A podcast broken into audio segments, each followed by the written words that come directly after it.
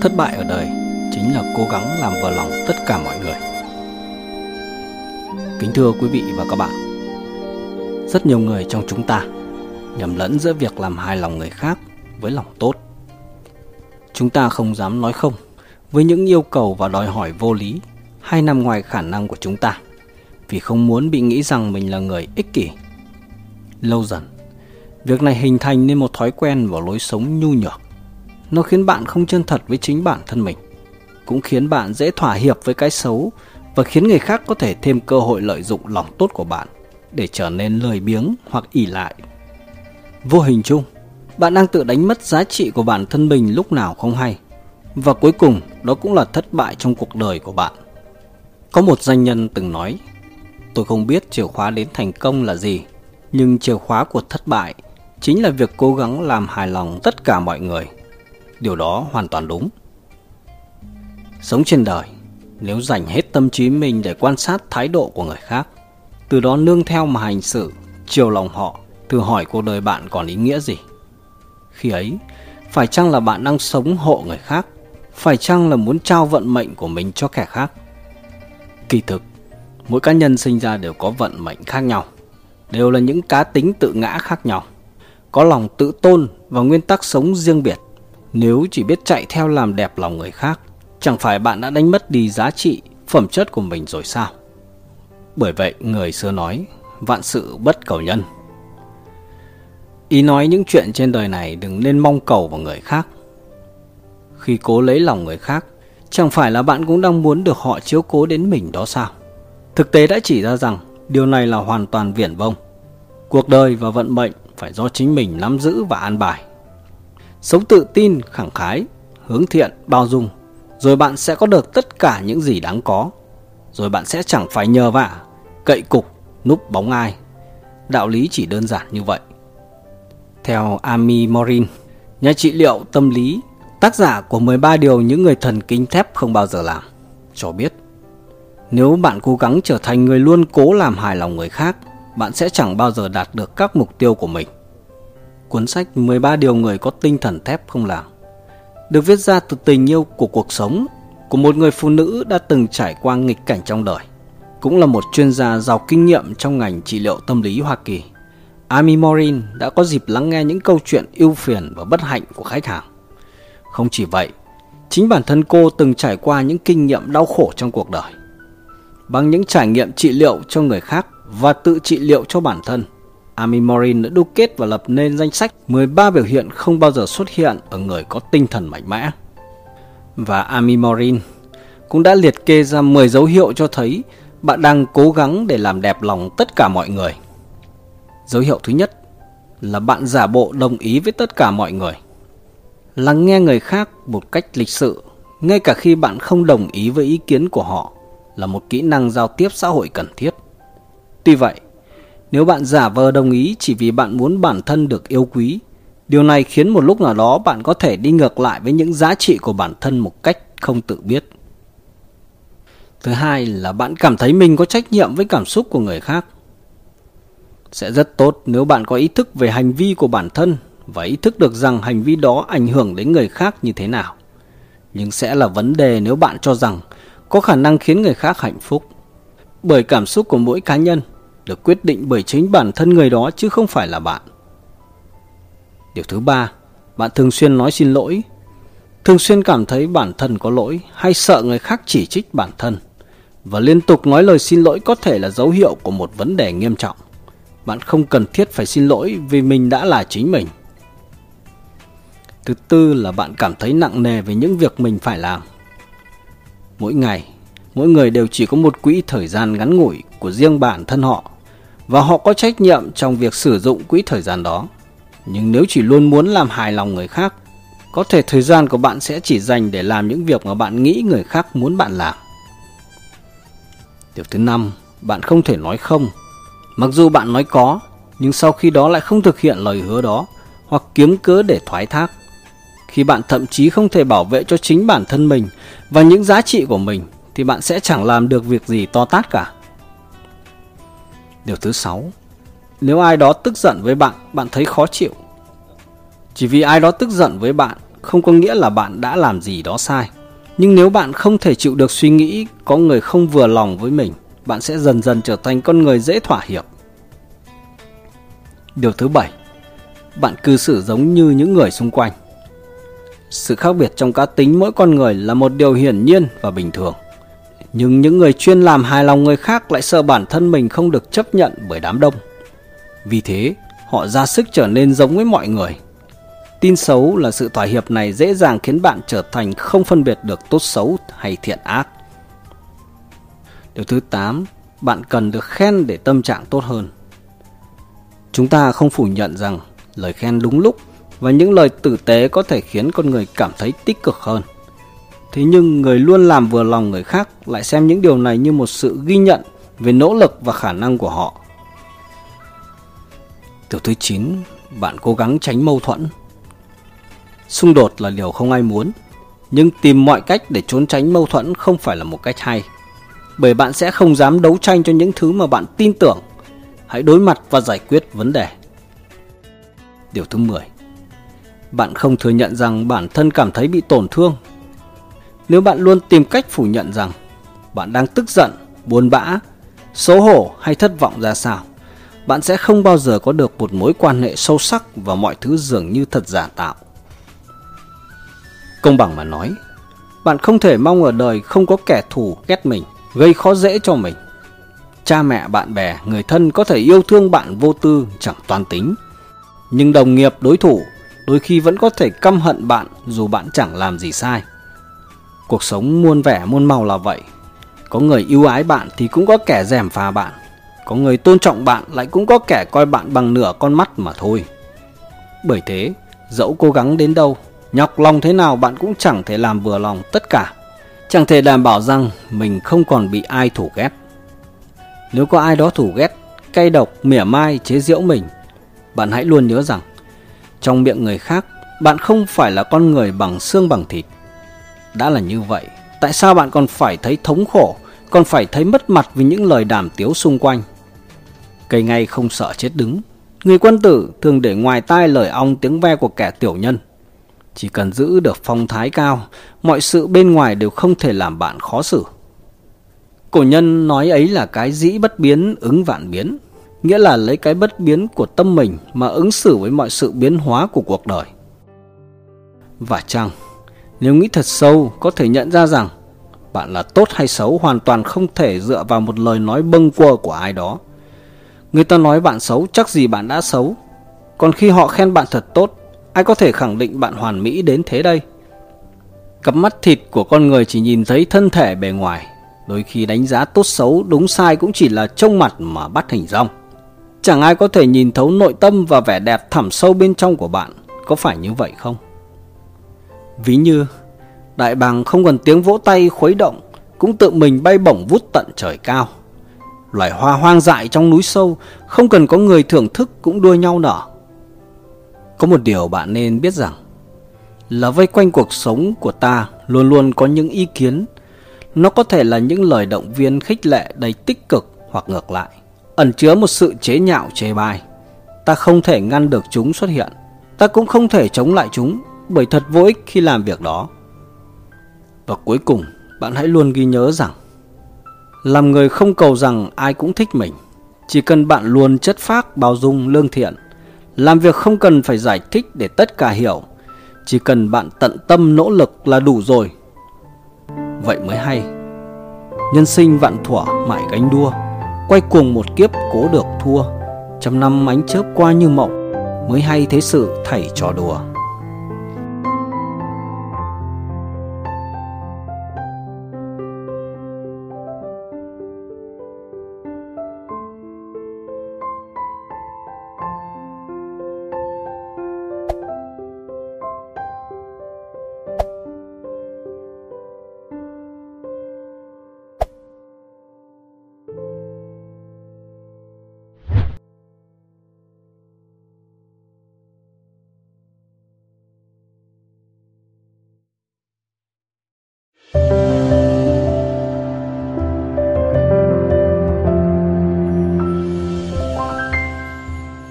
Trên đa quý Tôn Phúc Khánh xin kính chào quý vị và các bạn.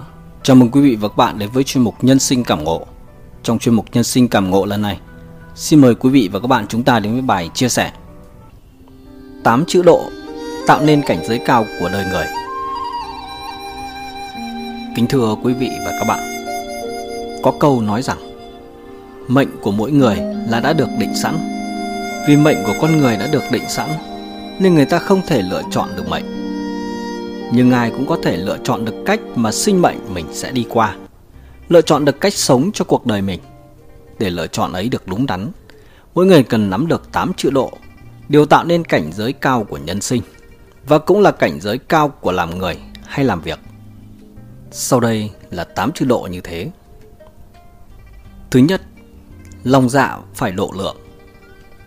Cổ ngữ có câu Cái chán của tướng quân rộng đến mức có thể phi ngựa cái bụng của tể tướng rộng đến mức có thể chèo thuyền Y nói rằng, Một người có tấm lòng rộng lớn mới có thể làm được việc lớn, Mới có thể bao dung được những việc khó bao dung của thiên hạ Cổ nhân ngày xưa cũng viết, Hải nạp bách xuyên, Hữu dung nãi đại, Bích lập thiên nhận, Vô dục tắc cương Ý nói rằng, Biển vì có thể dung nạp trăm nghìn con sông mà trở nên rộng lớn.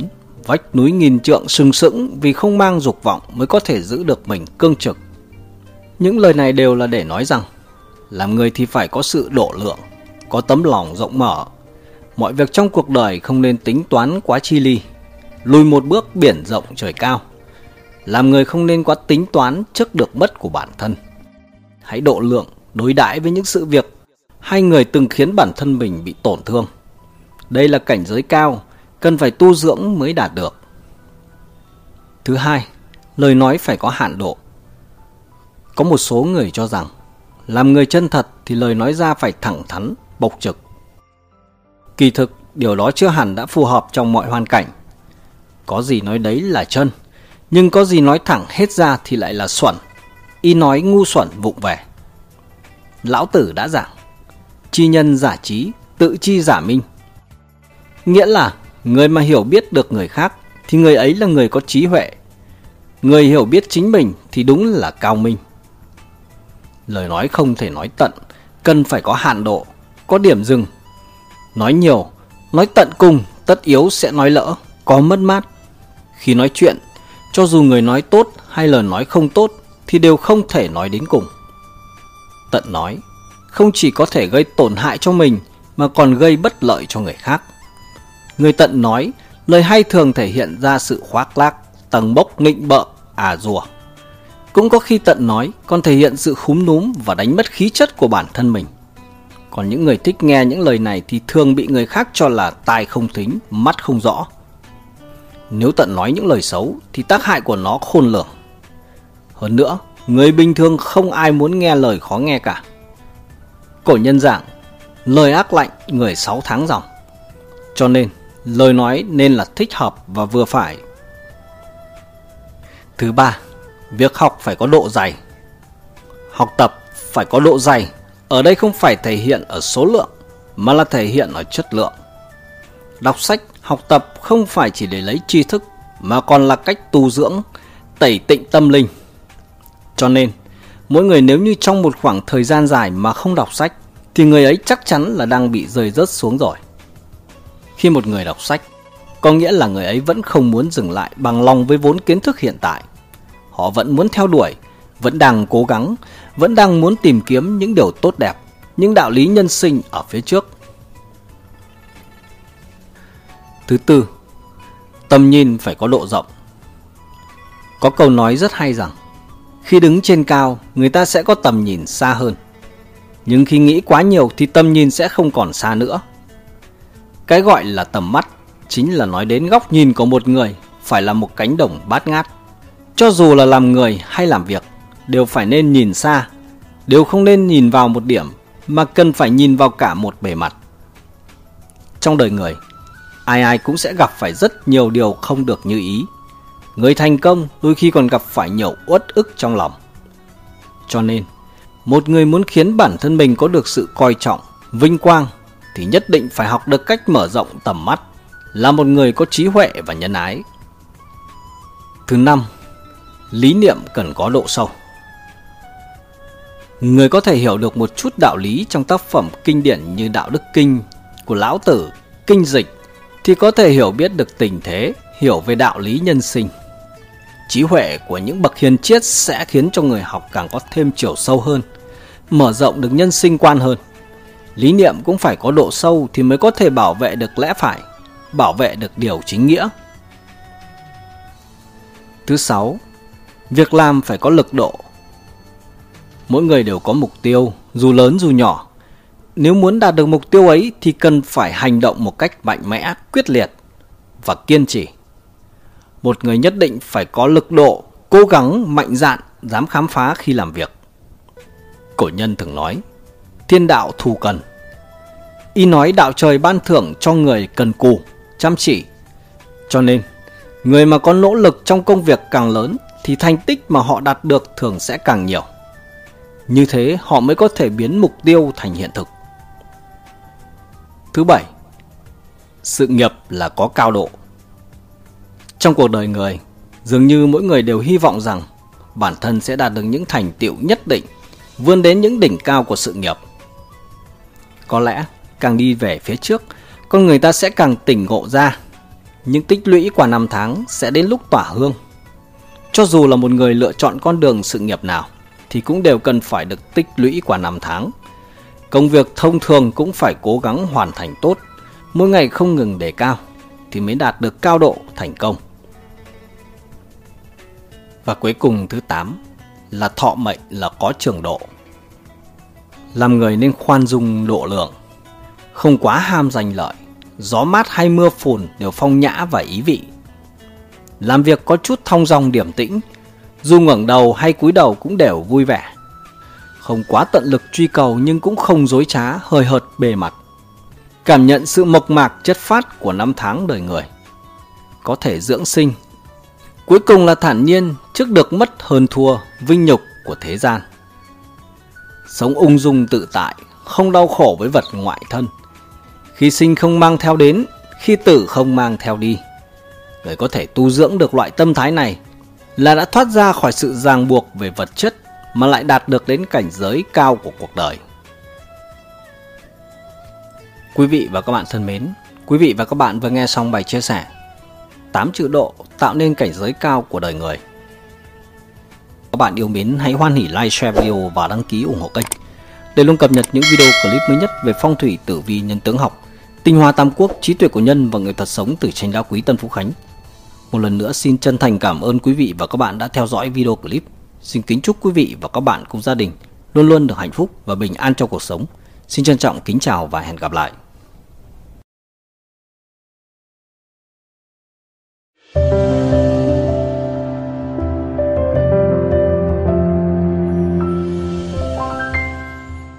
Tranh đạo quý Tân Vũ Khánh xin kính chào quý vị và các bạn. Chào mừng quý vị và các bạn đến với chuyên mục trí tuệ của nhân. Trong chuyên mục trí tuệ của nhân ngày hôm nay, xin mời quý vị và các bạn chúng ta đến với bài chia sẻ 10 điều đại kỵ người xưa lưu lại, ai cũng cần phải nhớ.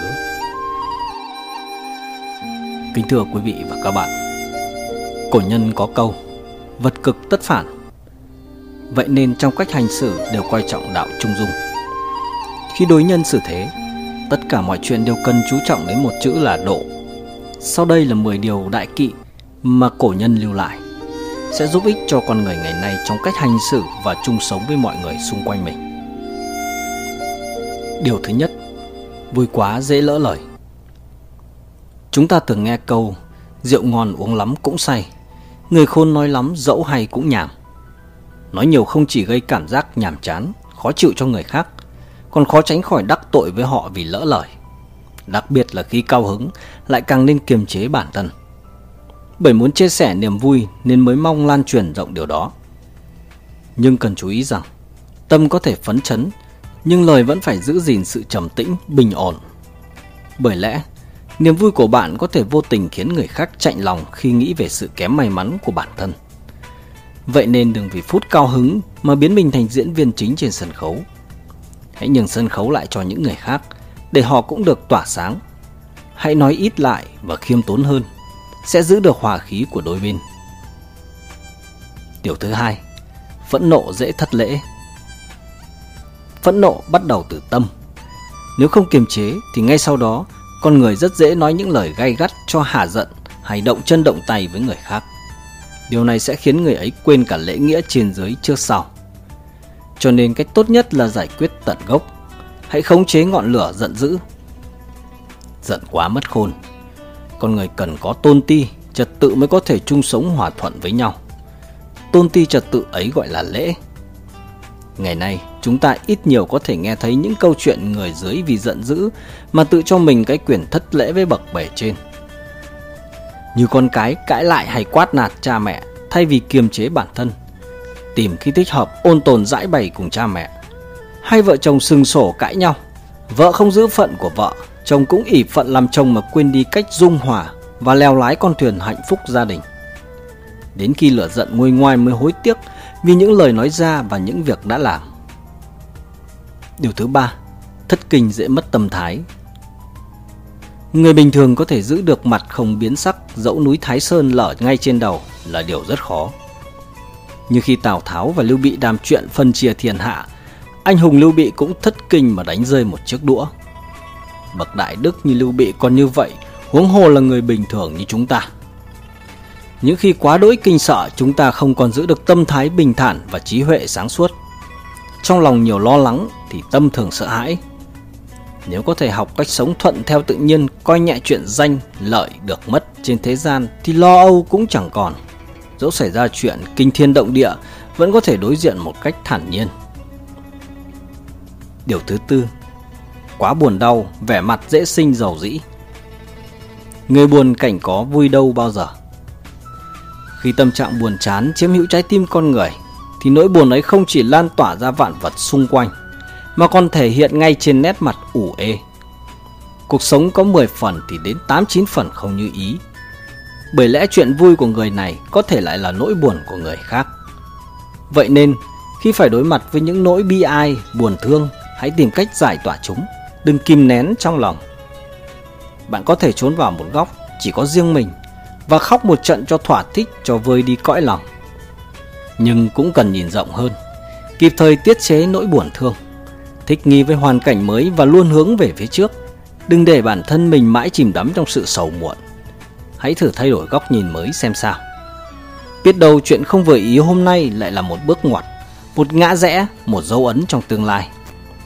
Như tuyết lạnh khiến bông mai xinh đẹp và rạng rỡ hơn, đêm đen khiến bình minh ấm áp và giàu sức sống hơn.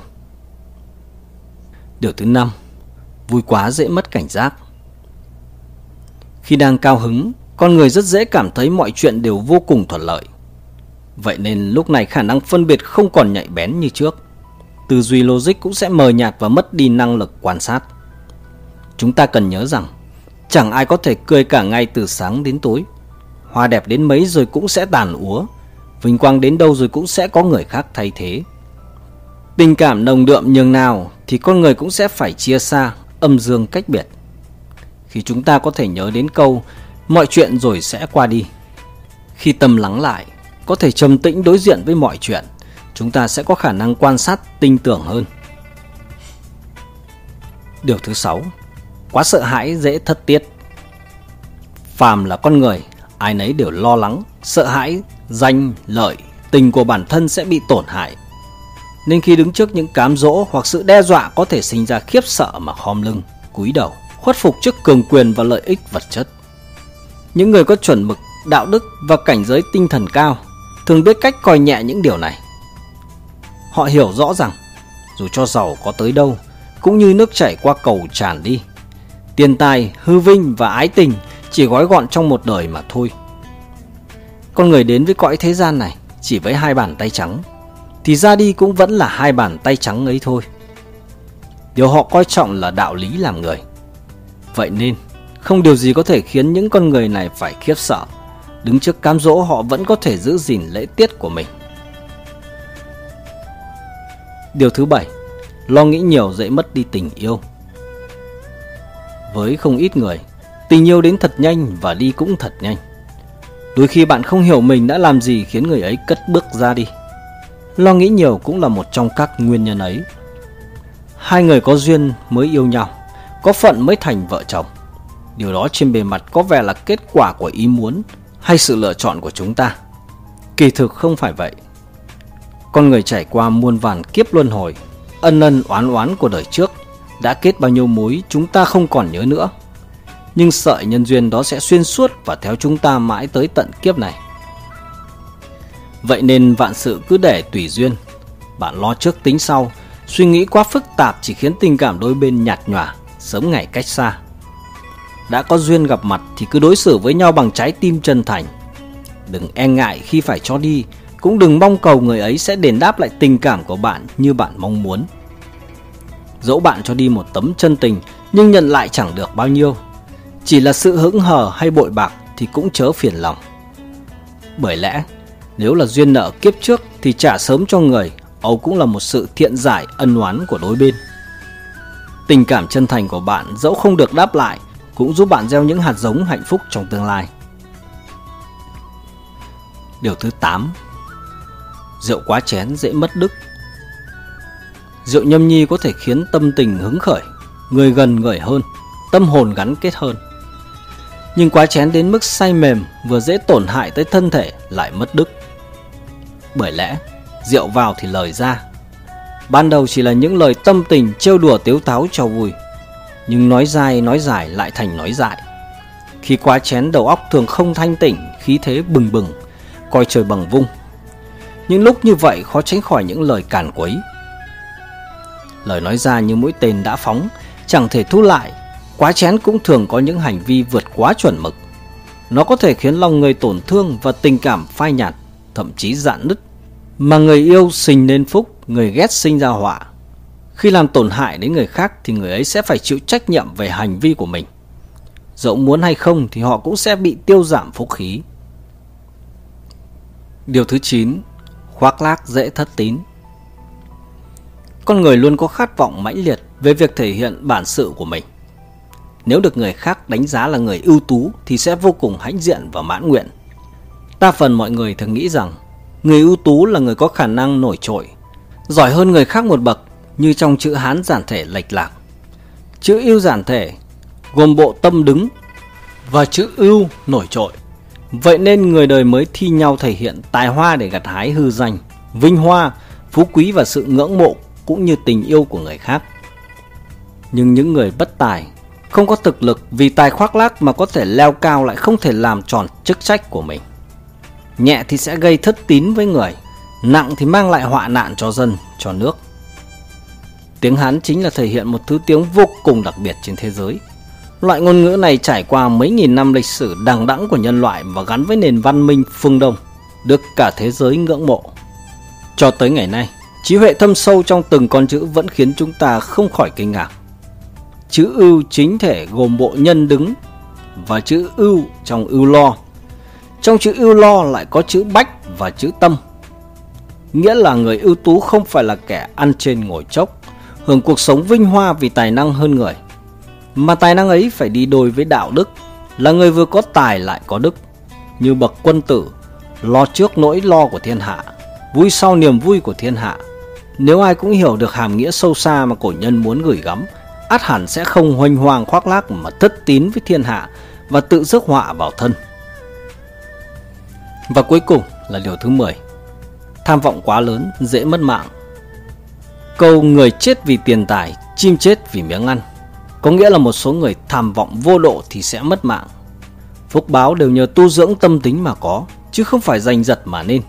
Chỉ cần âm thầm nỗ lực không ngừng sẽ có ngày bạn nhận được phúc báo mà chính mình cũng không thể ngờ tới. Chúng ta thử nhìn lại xem cổ nhân định nghĩa như thế nào về chữ dục. Chữ dục trong dục vọng gồm chữ tâm và chữ cốc, cốc thung lũng và chữ khiếm tức là khiếm khuyết thiếu hụt.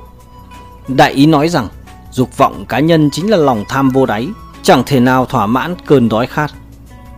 Vậy nên, người ôm giữ dục vọng thường dốc nhiều tinh lực, tâm huyết theo đuổi lợi ích cá nhân. Họ có thể vì lợi ích bản thân mà không mang tới việc gây tổn hại cho người khác. Nhưng hại người lại chính là tự đào huyệt chôn mình. Người không trị thì cũng có trời trị. Vậy nên, những người có tham vọng quá lớn thường dễ mất mạng. Khi mạng sống mất đi mới biết rằng những danh, lợi, tình mà mình nhọc công tranh đoạt lại chỉ như mây khói bay, như trăng nơi đáy nước. Thứ mất đi là mãi mãi mà thứ đạt được chỉ là hư không. những lời gian dạy của cổ nhân được truyền tụng có bao đời vẫn luôn là thước đo đúng đắn để con người nói theo. Trung quy vẫn là dẫn dắt nhân tâm hướng thiện, từ bỏ tham vọng và theo đuổi lợi ích cá nhân.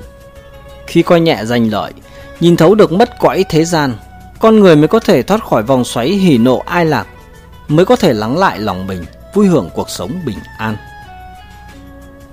Quý vị và các bạn thân mến, quý vị và các bạn vừa nghe xong bài chia sẻ 10 điều đại kỵ người xưa lưu lại, ai cũng cần phải nhớ. Quý vị và các bạn yêu mến hãy hoan hỉ like, share video và đăng ký ủng hộ kênh để luôn cập nhật những video clip mới nhất về phong thủy, lịch sử Việt Nam, tinh hoa Tam Quốc, trí tuệ cổ nhân và người thuật sống từ tranh đá quý Tân Vũ Khánh. Một lần nữa xin chân thành cảm ơn quý vị và các bạn đã theo dõi video clip. Xin kính chúc quý vị và các bạn cùng gia đình luôn luôn được hạnh phúc và bình an trong cuộc sống. Xin trân trọng kính chào và hẹn gặp lại.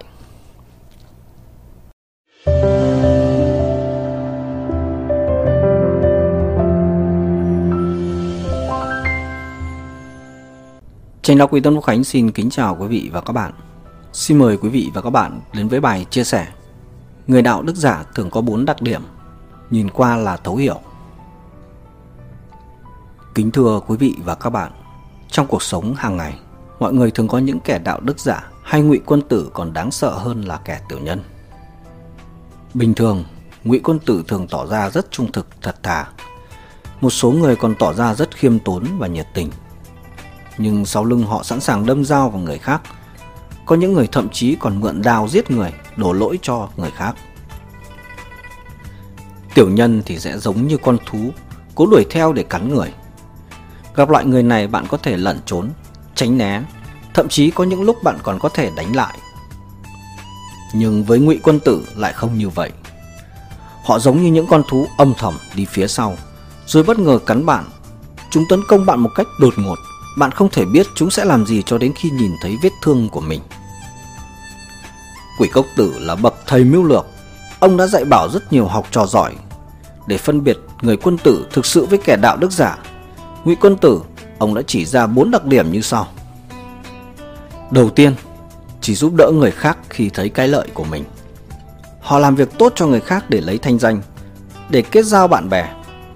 Thực ra, giúp đỡ người khác là một phẩm chất cao đẹp, không phải cách để kiếm lợi cho bản thân.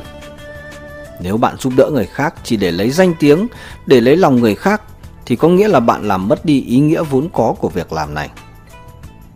Những kiểu người như vậy, tới lúc sẽ bạc tình bạc nghĩa, chỉ chú trọng lợi ích cá nhân mà quên đi nghĩa tình quả thật không nên kết giao. Người xưa nói, giúp người khác không nhằm được báo đáp. Nếu chỉ để có được sự báo đáp của người khác thì không nên thi ân cho người thì nên với tấm lòng rộng lớn như biển cả, phúc đức tích được sẽ như núi cao. Đời tự nó đã khó khăn, dụng tâm không mưu mẹo thì mới an được mệnh. Đại đức có thể đủ đầy, trợ giúp người khác tự nhiên sẽ tích lũy được phúc đức cho chính mình giúp mình tiêu nạn miễn họa. Thứ hai, làm việc tốt vì muốn đề cao bản thân. Làm việc thiện chỉ là vì muốn nâng cao danh tính của bản thân, muốn thể hiện mình cao hơn người khác. Nhưng chẳng phải bản chất của làm việc tốt là mình muốn vậy.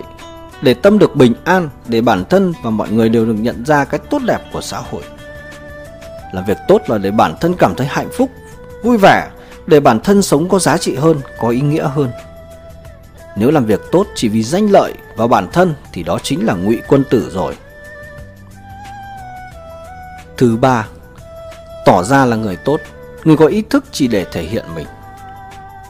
Ra vẻ mình là người tốt, là người có đạo đức, nhưng thực tế chỉ là để thể hiện với mọi người, để nổi bật giữa đám đông. Thực tế một người có đạo đức, người ta sẽ tự ước thúc hành động mà không phải vì hư vinh, hư danh Vị quan nổi tiếng đời nhà Thanh Tăng Cốc Phiên không chỉ là một vị quan giỏi mà còn là người rất biết nhìn người. Ông từng nói có ba loại người không nên làm việc cùng, đầu óc thấp kém, không nói lý lẽ và thích thể hiện mình. Người thích thể hiện là người luôn cho mình là nhất. Họ không hòa đồng với mọi người, không tôn trọng ý kiến của người khác. Nếu làm việc với những người này, khó có thể tìm được tiếng nói chung với họ và thứ tư, xây dựng cơ nghiệp chỉ để được người đời ngưỡng mộ. Cố gắng làm nên nghiệp lớn chỉ để được người khác ngưỡng mộ, để thế giới phải thán phục. Tạo dựng sự nghiệp chỉ để được người đời tung hô, khen ngợi thật quá tầm thường. Một người muốn thành tựu đại sự, thông thường vì muốn theo đuổi hoài bão của mình, để chiến thắng được bản thân, góp phần xây dựng thế giới tươi đẹp hơn. Những người muốn thu hút sự chú ý của người khác, để được người khác ngưỡng mộ, họ sẽ không chịu được sự lạnh nhạt của người đời. Họ muốn được khẳng định mình, sự tự tin của họ tạo dựng trên sự khen ngợi, đánh giá của người khác. Thông thường kiểu người này hay thích khoe mẽ, huyễn hoặc bản thân, thích trở thành tiêu điểm trước đám đông, thích mọi người vây quanh mình. Đây cũng là biểu hiện của sự sáo rỗng, giả dối mà thôi. Quý vị và các bạn thân mến, quý vị và các bạn vừa nghe xong bài chia sẻ Người đạo đức giả thường có bốn đặc điểm, nhìn qua là hiểu thấu. Quý vị yêu mến hãy hoan hỉ like share video và đăng ký ủng hộ kênh để luôn cập nhật những video clip mới nhất về phong thủy, tử vi, nhân tướng học, trí tuệ của nhân và nghệ thuật sống từ tranh đá quý Tân Vũ Khánh. Một lần nữa xin chân thành cảm ơn quý vị và các bạn đã theo dõi video clip. Xin kính chúc quý vị và các bạn cùng gia đình luôn luôn được hạnh phúc và bình an trong cuộc sống. Xin trân trọng kính chào và hẹn gặp lại.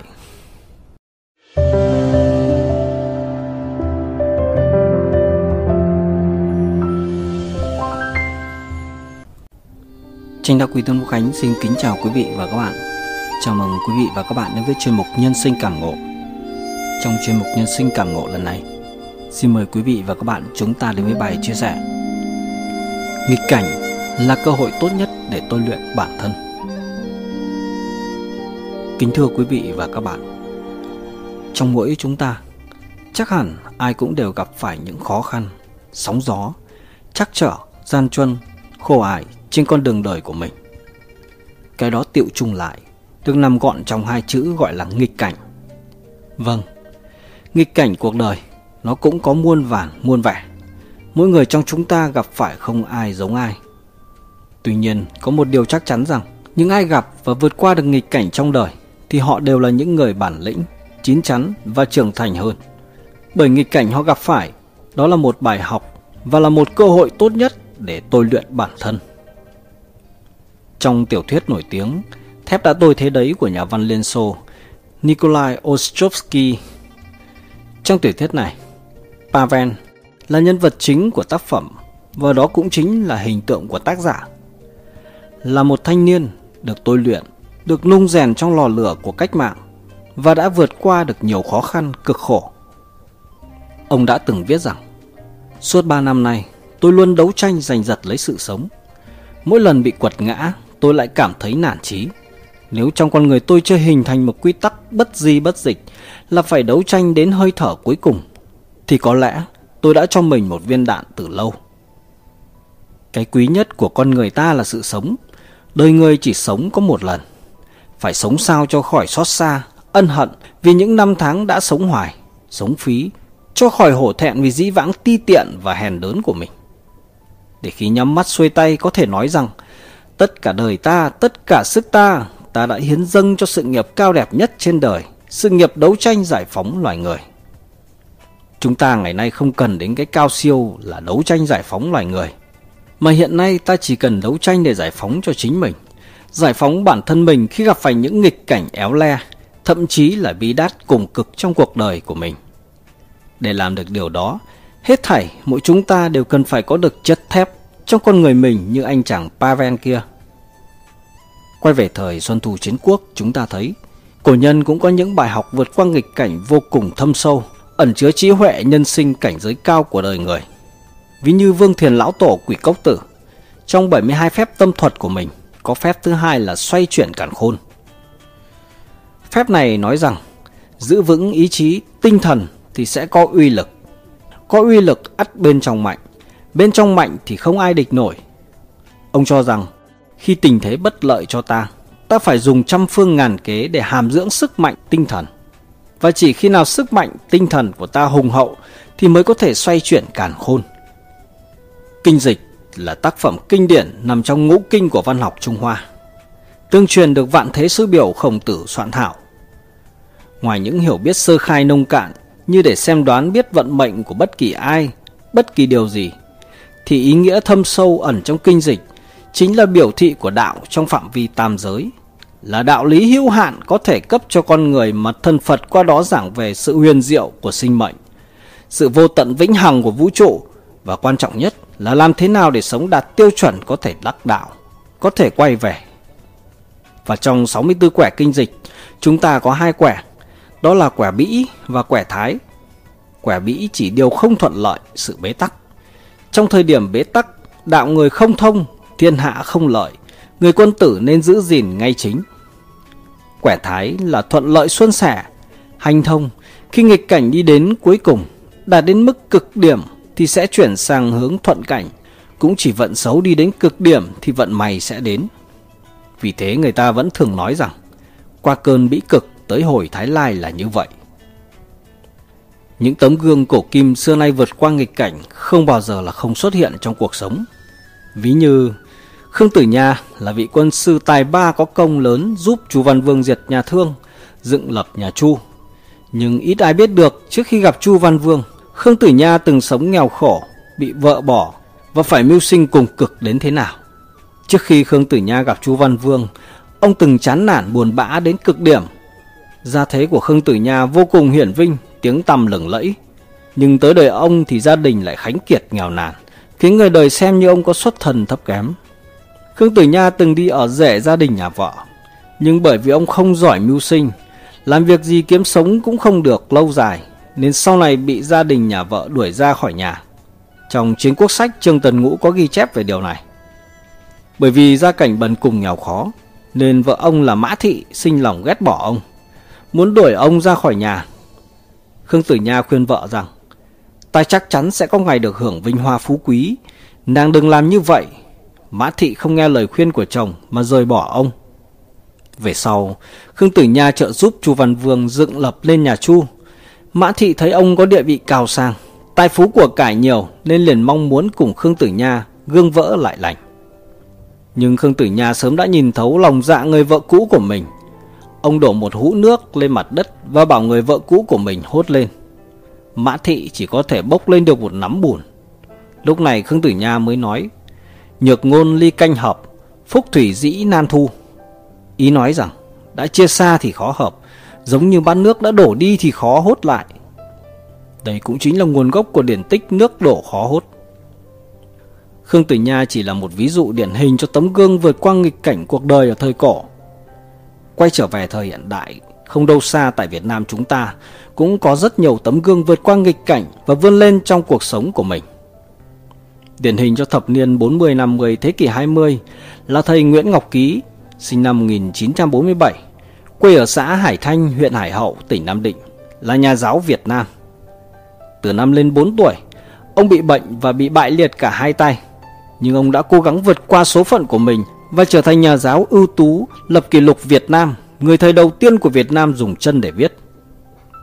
Tiếp đến thế hệ 7X, 8X, chắc hẳn sẽ rất nhớ hiệp sĩ công nghệ số Nguyễn Công Hùng. Vốn có niềm đam mê mãnh liệt với công nghệ thông tin. Thế nhưng số phận lại trêu đùa khi từ nhỏ anh đã mắc chứng bệnh liệt toàn thân. Những tưởng cánh cửa ước mơ đã dần khép lại đối với anh. Thế nhưng niềm đam mê và học tập ở thế giới công nghệ thông tin là vô bờ. Anh đã lấy điểm yếu của bản thân làm động lực cho cuộc sống. Tiếp tục học hỏi, rèn luyện và mở trung tâm công nghệ thông tin cho người khuyết tật để giúp đỡ hàng triệu số phận giống như mình có cơ hội được học tập. Tấm gương vượt nghịch cảnh của diễn giả Nguyễn Sơn Lâm lại cho chúng ta thấy nghị lực sống vô cùng mạnh mẽ hơn nữa. Sinh năm 1982, trong một gia đình nghèo ở Uông Bí, Quảng Ninh, do bị ảnh hưởng của di chứng chất độc da cam.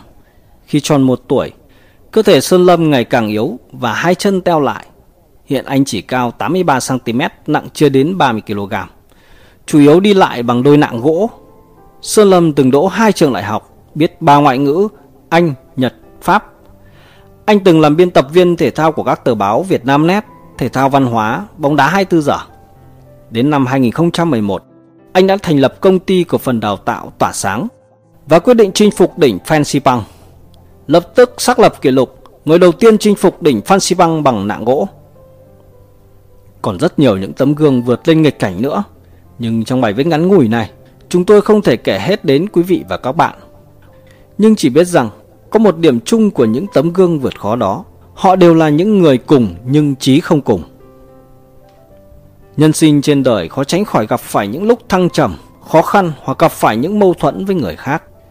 Người xưa có câu, bất như ý sự thường bắt cửu, năng giữ nhân ngôn vô nhị tam.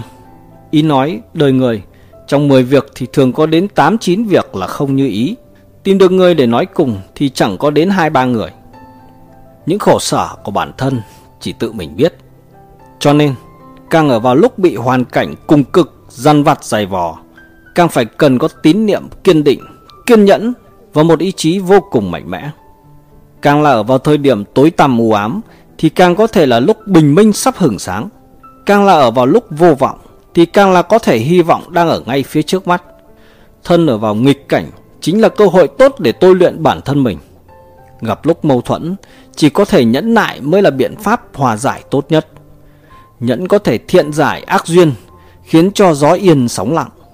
Nhẫn có thể đạt được vật cực tất phản, tức là sự vật phát triển đến cực điểm thì sẽ phải chuyển hóa theo hướng ngược lại, khiến con người đạt được cảnh giới phủ cực thái lai, hết cùng lại thông.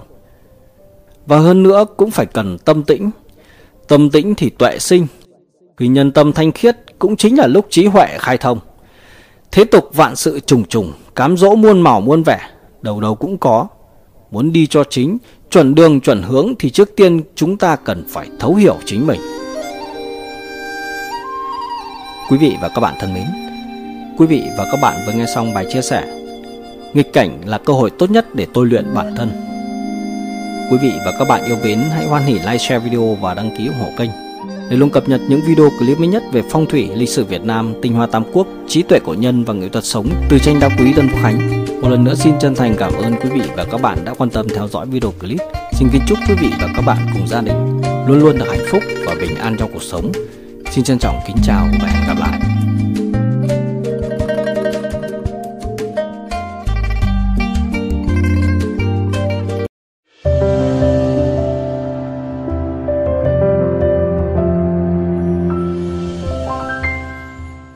Tranh đạo quý Tân Vũ Khánh xin kính chào quý vị và các bạn. Chào mừng quý vị và các bạn đến với chuyên mục trí tuệ của nhân.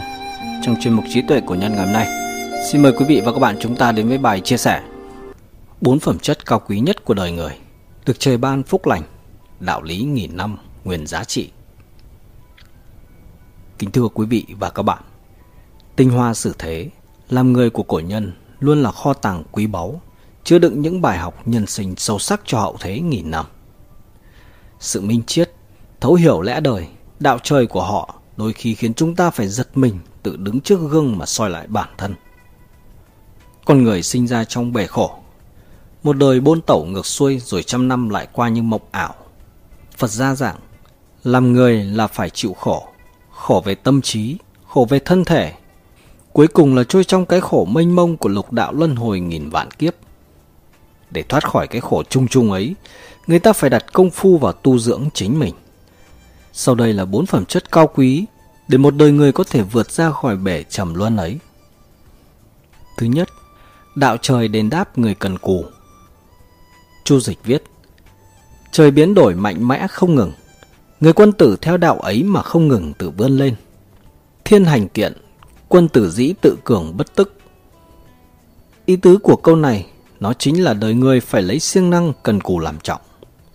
Người chăm chỉ cần cù chính là hợp với đạo trời, ý trời, sẽ được phù hộ. Đây chính là đạo lý thiên đạo thù cần. Đạo trời đền đáp người cần cù. Tăng Quốc Phiên là danh nho lỗi lạc công thần số một cuối thời nhà Thanh. Từng dẹp yên khởi nghĩa Thái Bình Thiên Quốc. Tấm gương tu thân dưỡng tính của ông khiến hậu thế phải nghiêng mình kính nể. Nhưng họ Tăng vốn không phải là người thông minh trời phú, thậm chí tư chất của ông còn có vẻ kém cỏi người bình thường. Có giai thoại kể rằng, thời thiếu niên ông ở nhà đọc sách. Một đêm, có tên trộm lẩn vào nhà, nấp trên xà ngang. Có ý đợi Tăng Quốc Phiên đọc sách xong đi ngủ sẽ khua khoắng một phen. Thế nhưng đợi mãi mà họ Tăng vẫn cứ ngồi lì trước đèn, lật qua lật lại đọc tới đọc lui một bài văn. Tên trộm sốt ruột, không cầm nổi giận dữ, nhảy ra quát lên. Ngu tối như ngươi thì đọc được sách gì? Rồi hắn lập tức đọc thuộc lòng một lượt bài văn này, đoạn nghênh ngang bỏ đi để lại chủ nhà còn đương đương ngơ ngác. Nhưng Toàn Quốc Phiên không vì vậy mà nản chí. Sau này, ông lại càng siêng năng, hiếu học, tu thần dưỡng tính, cuối cùng trở thành đại danh nho, kinh luân đầy bụng, ra ngoài làm tướng vào triều làm quan. được sử sanh lưu danh đời đời. Còn tên trộm láo lỉnh thông minh kia thì bị vùi lấp vĩnh viễn trong dòng sông dài của lịch sử. Người biết nỗ lực, cần cù, thuận theo tự nhiên mà gắng công bỏ sức thì chính là sống hợp với đạo trời. Bởi hợp với đạo trời nên họ sẽ được trời che chở, nâng đỡ, đền đáp.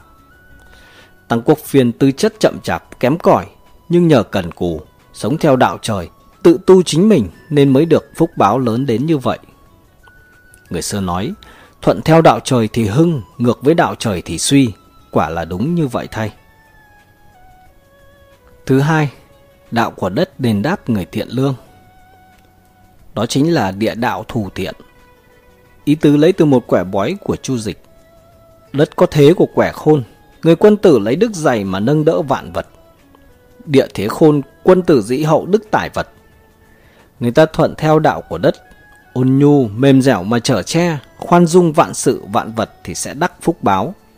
Vào thời Xuân Thu, ở Ế Tang, Triệu Thuẫn, quyền thần nước Tấn, chợt nhìn thấy một người sắp chết đói bên đường. Ông liền cho anh ta thực phẩm. Người bị đói lại chỉ ăn một nửa, còn một nửa gói ghém cẩn thận. Triệu Thuận lấy làm lạ, thắc mắc hỏi nguyên do. Người đó nói muốn đem đồ ăn này giữ lại cho mẹ mình. Triệu Thuẫn cảm thương lòng hiếu thảo, để người đó ăn uống thỏa thích, lại chuẩn bị một mâm cơm thịt cho anh ta đem về dâng mẹ. Về sau Tấn Linh Công tập kích, định giết Triệu Thuẫn. Ngay trong lúc ngàn cân treo sợi tóc, giáp sĩ của Linh Công đuổi gấp sau lưng. Bỗng đầu có một võ sĩ xông ra chặn đường, đánh bật quân địch trở lại, cứu thoát Triệu Thuẫn. Bấy giờ, sau khi thoát nạn hoàn hồn, Triệu Thuận mới ấp úng tạ ơn và hỏi lai lịch người anh hùng nọ. Người đó trả lời, tôi chính là người bị đói ở Ế Tang năm xưa. Nhờ được Minh Công cứu giúp một bát cơm, lại cho cơm mang về dâng mẹ. Ơn ấy nay phải trả. Triệu Thuận bây giờ mới cảm mừng hỏi tên tuổi, thì ra người ấy chính là Linh Chiếp, một trong những hiệp sĩ nổi tiếng thời Xuân Thu. Thứ ba, đạo của thương nghiệp đền đáp người giữ chữ tín. Đạo lý thương đạo thủ tín này lấy từ một câu trong luận ngữ. Người không có uy tín thì chẳng thể lập thân. Nhân vô tín bất lập. Trong công việc kinh doanh, giữ được sự thành thật và chữ tín thì mọi việc đều thuận lợi. Hồ Tuyết Nham là thương gia giàu nhất Hàng Châu cuối thế kỷ 19. Xuất thân nghèo khó, nhưng bằng tài năng và nỗ lực của mình, ông đã trở thành thương gia giàu có nhất Hàng Châu. Hồ Tuyết Nham luôn giữ được sự thành tín trong kinh doanh, Ông khởi nghiệp bằng nghề kinh doanh hiệu thuốc. Thuốc ở tiệm của ông đều là hàng thật, đúng giá lại chất lượng. Ví như để chế tạo kim lộc hoàn, cần phải có đủ hơn 30 loại lộc hiêu. Để đảm bảo chất lượng nguyên liệu, Hồ Tuyết Nham không tiếc tiền, bỏ vốn mở một bãi đất nuôi hiêu lấy lộc. Nguyên tắc làm ăn của ông chính là không để đối phương chịu tổn thương, giao dịch phải là đôi bên cùng có lợi, không vì chiếm phần lợi nhỏ của mình mà làm tổn hại đến thương đạo có người đến cầm cố gia sản để lấy vốn mở rộng kinh doanh. Ông sẵn sàng cho cầm cố với mức giá cao nhất, còn cao hơn cả giá thị trường, không vì người khác khó khăn mà ép giá trục lợi. Hồ Tuyết Nham có một câu nói nổi tiếng. Ai cũng có ngày mưa không mang theo dù, hãy cho họ dùng nhờ. Sự thành tín không chỉ tạo nên sản nghiệp lớn mà còn ghi tiếng tăm ông vào sử sách. Thứ tư, đạo của nghề nghiệp đền đáp cho người dốc lòng chuyên tâm. Đây chính là đạo lý nghiệp đạo thủ tinh trong tiến học giải của Hàn Dũ viết. Nghề nghiệp tinh thông với người cần cù mà hoang phế với sự chơi đùa. Nghiệp tinh vu cẩn, hoang vu hy. Ý tứ ở đây là chỉ có cần cù học hành, khổ công luyện tập thì mới đạt được đến độ tinh thông trong học thuật. Sau này nghề nghiệp cũng sẽ thành công, tinh tiến. Vương Hiến Chi là con của Vương Hy Chi, nhà thư pháp xuất chúng đời Tống. Từ nhỏ, Hiến Chi đã theo cha học tập thư pháp. Có lần, ông xin cha chỉ dạy bí quyết then chốt nhất để tạo ra một bức thư pháp đẹp. Vương Hy Chi chỉ vào 18 thùng nước lớn trong vườn nghiêm giọng nói. Bí quyết viết chữ chính là những thùng nước này. Còn hãy lấy 18 thùng nước này làm mực mà viết, sau đó sẽ hiểu rõ. Hiến Chi nghe lời cha dạy, kiên trì ngày ngày khổ luyện, cân cù học tập, Cuối cùng chấm bút viết khô cả 18 thùng nước. Đến lúc ấy, trình độ thư pháp của ông đã vô cùng tuyệt mỹ. Không những kế thừa phong cách của cha, mà còn khai sáng ra một bút pháp riêng biệt của mình. Hai cha con họ Vương được người đời xưng tụng là Thảo Thánh Nhị Vương. Có câu, Gái có công thì chồng chẳng phụ. Chỉ khi bạn bỏ ra công phu tu dưỡng thì mới có được những điều tuyệt vời nhất. Người xưa coi việc sống thuận đạo trời, hành nghiệp trượng nghĩa, tích đức hành thiện, tu dưỡng tâm tính là những điểm then chốt nhất của đạo làm người. Chỉ khi bồi bổ cái gốc ấy tươi tốt, người ta mới có thể có tương lai.